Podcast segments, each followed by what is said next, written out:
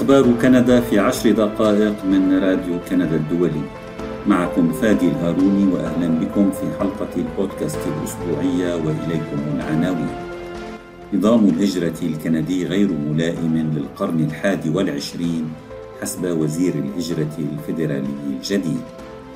مشروع قانون الكهرباء النظيفة يتيح استخدام الغاز الطبيعي. والمقاطعات تريد لقاء ترودو لمناقشة تمويل البنى التحتية. التفاصيل من راديو كندا الدولي. قال الوزير الكندي الجديد للهجرة واللاجئين والمواطنة مارك ميلر إن تحديث نظام الهجرة الكندي ضروري لضمان معالجة سريعة لطلبات اللجوء. يجوز القول في بعض النواحي إن الطريقة التي نجري بها العمليات اليومية لمعالجة طلبات الهجرة واللاجئين والمواطنة لم تتم موائمتها مع القرن 21، قال الوزير ميلر في حديث مع CBC. إذا كان هناك من لوم يمكن توجيهه منذ عام 2015، فهو أن بعض التغييرات التي أدخلت إلى الأنظمة قديمة وتعود إلى 60ات القرن الماضي. ربما كان ينبغي القيام باستثمارات منذ البداية، أضاف وزير الهجرة. لكن ميلر أشار إلى أن وزارته ضاعفت قدرتها على معالجة الملفات الفردية خلال العام الماضي، ومع ذلك هو يعي أنه لا يزال يتعين القيام بعمل كبير. يحتاج الناس إلى الوصول إلى سجلاتهم، وعلى مدار العام الماضي حاولنا معالجة الأمر، لم نبلغ ذلك بعد، أقر ميلر. محامي الهجرة لو جانسن دانغ زلان ومقره تورونتو يرى أن على الوزير ميلر أن يأخذ في الحسبان مشكلات مستمرة متعلقة بالتأخير في معالجة الطلبات داخل وزارته. ويذكر المحامي بأنه منذ وصول الحزب الليبرالي الكندي بقيادة ترودو إلى السلطة في أوتاوا في تشرين 2 نوفمبر 2015، تعاقب 5 وزراء على رأس وزارة الهجرة واللاجئين والمواطنة. يذكر أنه بموجب تعديل وزاري أجراه رئيس الحكومة الفيدرالية الشهر الماضي، تغيرت مناصب العديد من الوزراء، كما دخلت وجوه جديدة إلى الحكومة.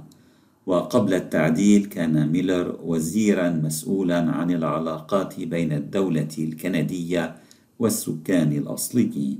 يمكنك الاشتراك في أخبار كندا عن طريق زيارة موقعنا على الإنترنت radio-canada.ca/RCI. يسمح مشروع قانون الكهرباء النظيفة في كندا الذي قدمه صباح أمس وزير البيئة والتغيرات المناخية الفيدرالي ستيفن جيلبو، يسمح بتوليد بعض الكهرباء من الغاز الطبيعي. وتعتقد الحكومة الفيدرالية أن هذا النهج المحايد من الناحية التكنولوجية يوفر مرونة كافية لتلبية الاحتياجات المختلفة من الطاقة لدى المقاطعات والأقاليم الكندية. وبشكل ملموس ستسمح القواعد التنظيمية المقترحة باستخدام مصادر غير مصدرة للانبعاثات كالطاقات الكهرومائية والريحية والشمسية والنووية، ولكن أيضا الغاز الطبيعي والديزل إذا كانا يستوفيان معايير محددة. وهكذا لم تضطر المجتمعات النائية والشمالية غير المتصلة بالشبكة الرئيسية للطاقة، والتي عادة ما تستخدم الديزل، لن تضطر إلى التحول فجأة إلى الطاقة الشمسية أو طاقة الرياح. وسيتم وضع برامج حكومية لمساعدة هذه المجتمعات على التحرر من الديزل. في غضون ذلك ستتمكن مقاطعات مثل أونتاريو وألبرتا من الاستمرار في توليد الكهرباء من الغاز الطبيعي إذا ما استوفت معايير الأداء المقترحة في مشروع القانون بفضل تقنيات مثل التقاط الكربون. وسيسمح بتوليد بعض الكهرباء من الغاز الطبيعي دون استخدام تقنية التقاط الكربون خلال فترات ارتفاع الطلب. وسيكون أمام المقاطعات والأقاليم فترة 75 يوما كحد أدنى للتعليق على مشروع القانون المقترح. ولن تدخل القواعد التنظيمية النهائية حيز التنفيذ قبل عام 35. وتشكل القواعد المقترحة أساسا لأهداف كندا المناخية، وتسير جنبا إلى جنب مع هدف مبيعات السيارات الخالية من الانبعاثات الذي حددته الحكومة الكندية لعام 35، على أمل أنه مع وجود المزيد من السيارات الكهربائية على طرقات كندا سيكون هناك المزيد من الكهرباء النظيفة لإعادة شحنها.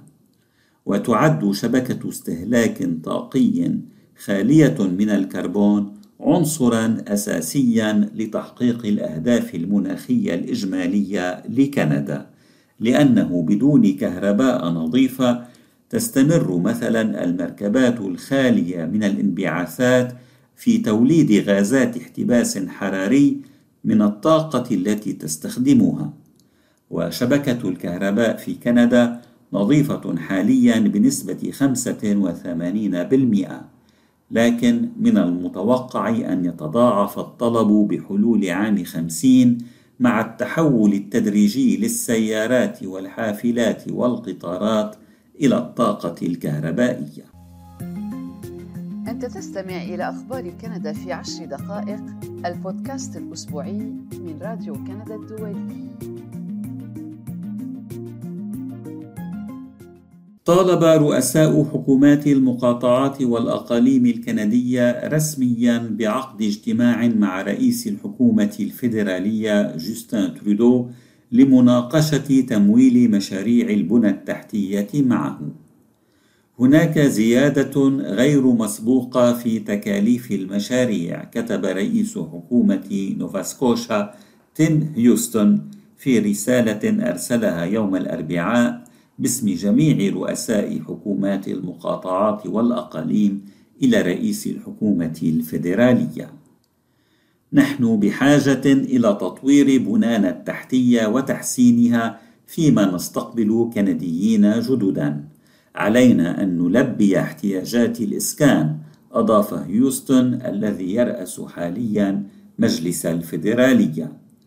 رؤساء حكومات المقاطعات والأقاليم يريدون أن يناقشوا معك مباشرة أفضل السبل لمواجهة هذه الضغوط وهذه الارتفاعات في التكاليف، أضاف هيوستن متوجها إلى ترودو.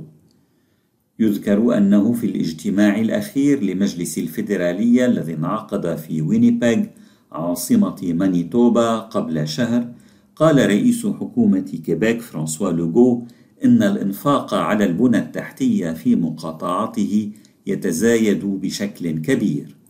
وشبه لوغو طلب رؤساء حكومات المقاطعات والأقاليم لقاء رئيس الحكومة الفيدرالية بطلبهم السابق لقاء حول التحويلات الفيدرالية الصحية، والذي استجاب له ترودو في النهاية وإن منحهم مبالغ أقل بكثير من التي كانوا يطالبون بها.